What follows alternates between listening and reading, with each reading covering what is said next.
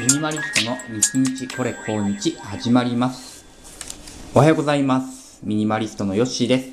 え久々の収録ですね。と、この1週間、2週間ぐらいか。と、長野の実家に戻っておりました。普段はね、あの、岩手県の職場に単身赴任をしてまして、一人暮らしをしているんですけども、まあ、今回はですね、ちょうどうまく週末に休みが取れたのと、またあのコロナ様々でですね、テレワークができるようになってますので、テレワークと有給と振り替え休日、これをね、合体させると、え2週末長野に帰れるなんていうことがね、実現しました。もう本当良かったですね。まあ、久々に、えー長男長女の顔も見れましたし、奥さんの手料理も食べれましたし、あと、近所にですね、まあ、奥さんの両親が住んでるんですけども、またそのお母さんもですね、義理のお母さんもすごく料理が上手でですね、まあ、本当に今体重計乗るとおっかないんですけども、まあ、ちょっとあの、まあ、うまく幸せと体重が乗っかった状態で岩手に戻ってきております。さて、えっと、今日の話題なんですけども、娘、長女ですね、の服を片付けたというお話をしたいと思います。苦労しました。あの、よくですね、まあ、テレビ番組で、あの、断捨離の番組ってあるじゃないですか。これあの、私、こちらではテレビ見ないので、まあ、家に帰った時に、まあ、奥さん、娘が録画してるやつを見るんですけども、えっと、平泉聖さんだったかななんかおじさんがナレーションをやってる番組で、と、断捨離をしましょうと。あ、山下秀子さんですか。断捨離のね、第一人者の方が、まあ、お部屋と言いますか、もう物だらけになってしまってる家に行って、物を片付ける番組ですね。それをよく見るんですよ。で、まあ、大体出てくるのが、まあもう扉を開けた瞬間から物がいっぱい。で、リビングはもちろんのこと、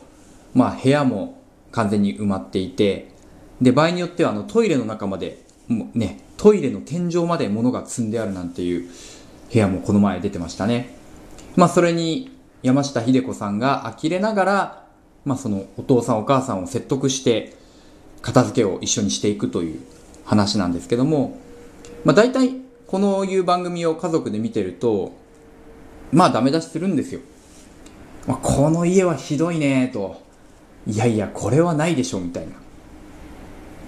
で、しかも、まあ、さらに良くないのが、大体揉めるんですよね。ご家族が。例えば、お母さんが物捨てられなくていろいろ貯めちゃうとかね。古いものは手放せないって言ってるんだけど、まあ子供たちがですね、いやいやいや、もうこんな一生あなた使わないでしょ。どうすんのこれみたいな。もう詰め寄ると。で、お母さんがもう逆ギレしてしまって、いや、あなたそういうこと言うけどね、これは二度と手に入らないのよ、とかね。いや、これは私のもう人生で一番の思い出だから、みたいなことを言って、まあ、さらに、こう、息子娘のね、えーを逆上させるというシーンがあります。つまり、まあ、家族、まあ、いろんな人と過ごしてる家の中で、物を捨てる、片付けるっていうことは、とてもこう、揉めやすいですね。まあ、そもそも全員が全員それいらないって思ってたらたまらないですからね。こう、捨て、いらないって思ってる人もいる中、捨てたくない、持っていたいという方も家族の中にいるからこそ、どんどんどんどん物が溜まっていくんだろうと。だから心の原因っていうのは多分にあると思います。だその番組の中でも最終的には、例えばその溜まってきたストレスが原因だったとかね、そういうこともありますので、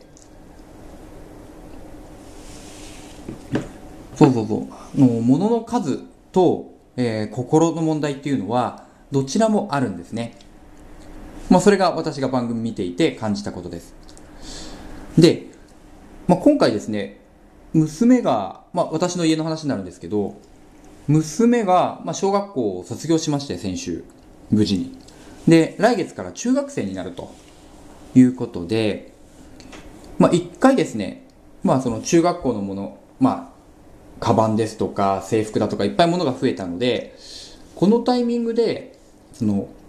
ふ洋服ですね。もう着ない服、まあ、着ない服っていうのはもうちょっとデザイン的にあんまり着たくないなと思ってる服と、着れない服もうサイズ的に、もう娘も成長期ですので、まあ、小学3年生、4年生の時に着ていた服っていうのは、もう着れないよねと。まあ、これを片付けないかっていう提案をしてみたんですよ。で、私はあの、自称する通りミニマリストですから、まあ、着ていない、まあ、この服着てるの見たことないなっていうものがずっとあるっていうものは、まあ、できればないに越したことはないんですね。身の回りにあるものは、まあ、普段から見ているもの、普段から使っているものに限定されてればいいなっていうふうに思っているたちです。なので、まあ、普段ですね、まあ、奥さんとか娘、まあ、息子はまだいいか。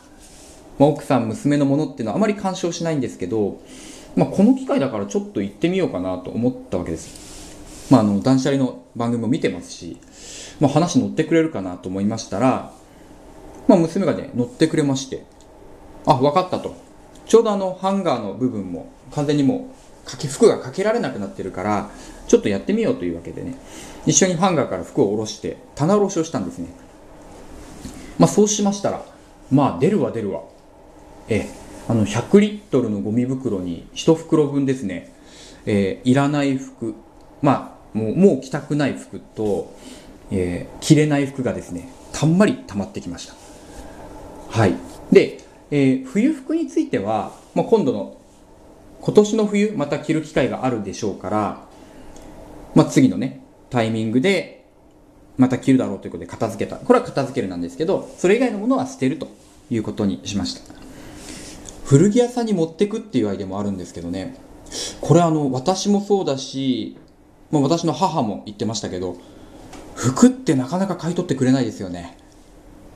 はい。よほどブランド物でみんなが知ってるようなものでないとやはり、まあ、他人が着た服っていうのもあってですねそれ以外の家電製品だったりとか本とかに比べるとこのセカンドハンドのものがまあ、引き取ってくれるならまだしも、引き取ってすらくれないってことが多いです。なので、まあ、今回に関しても、まあ、これはもう捨てましょうと。燃えるゴミ出しましょうということで分けました。まあ、この、今回のね、発信の、まあ、写真のところにもちょっとその写真1枚撮ったので載さ載せさせてもらってます。はい。まあ、そんなわけでね、ハンガー部分がかなりスッキリしたんですよね。で、お、やったじゃんみたいなことをしたんですけども、まあ、そこでね、ちょっとトラブルが起きましてね、私の奥様が、え大変なんか不機嫌になってたんですね。まあ、1階から2階のそのウォークインクローゼットに階段で登ってきまして、まあ、私と娘がその服を整理してみるんですね。で、まあ不機嫌になりまして、まあ怒鳴るはないんですけど、あ、そうみたいな。あ好きにすればみたいな風に、こうや、なんかなったんですよ。で私と娘がもう顔をアイコンタクトでですねこれ怒ってんのみたいな。なってですねああもうこれは片付け俺たちがやるから別にあの手間はかけないからみたいな風に話をしたんですけども、まあ、どうやらそうではないらしい。で、まあ、しばらくしたらですね、まあ、ここで気づいたんですけどどうやら私の娘がその奥さんがねの服をね1個ねもらったらしいんですよね。私がこれ着たいって言って服をもらい受けたものがあったらしい。でもらった服がまあちょっとデザインが気に入らないからいらないっていうところに分けられてたらしいんですよ。私から取っておいて捨てるとは何事っていうねまあ所有効果ですよね。だからただの服じゃないんですよ。自分が欲しくて買ったものを娘が欲しいからってしぶしぶあげました。ところが、そのしぶしぶあげたものを娘がやっぱり気に入らないと言って、私と一緒に捨てようとしてたっていう。いやこれ聞くまでね、あ、そういう流れもあるのかっていうね、思いましたね。気づかなかったです。まあ、私と奥さん娘はも性別が違うので、服を変わ、あの、譲るとかっていう発想がなかったんですよね。いや、これしまったなと思いまして。まあ結局、なだめつかせて、イオンモールに行って美味しいもの食べるみたいな。その辺りに行くまではちょっと機嫌は治んなかったですね。いやもう断捨離の TV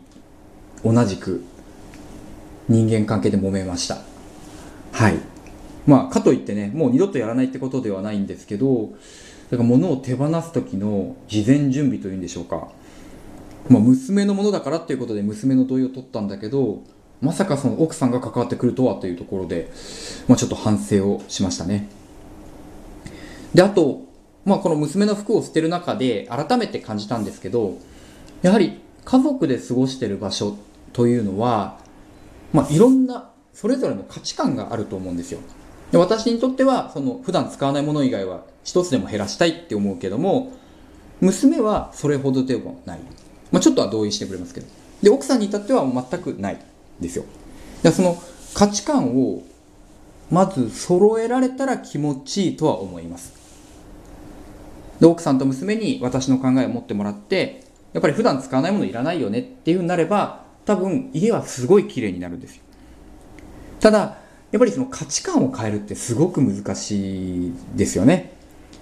まあそのお子さんがいらっしゃる方とか、例えばお友達で少し癖があるような方がいる方、わかると思うんですけど、やっぱりその人のこだわりっていうのは、その人自身の持っている大事なものなので、それをダメだよっていうのって良くないと思うんですよ。ってなると、やはりじゃあここですることっていうのは、ある程度近づけながらも、あ、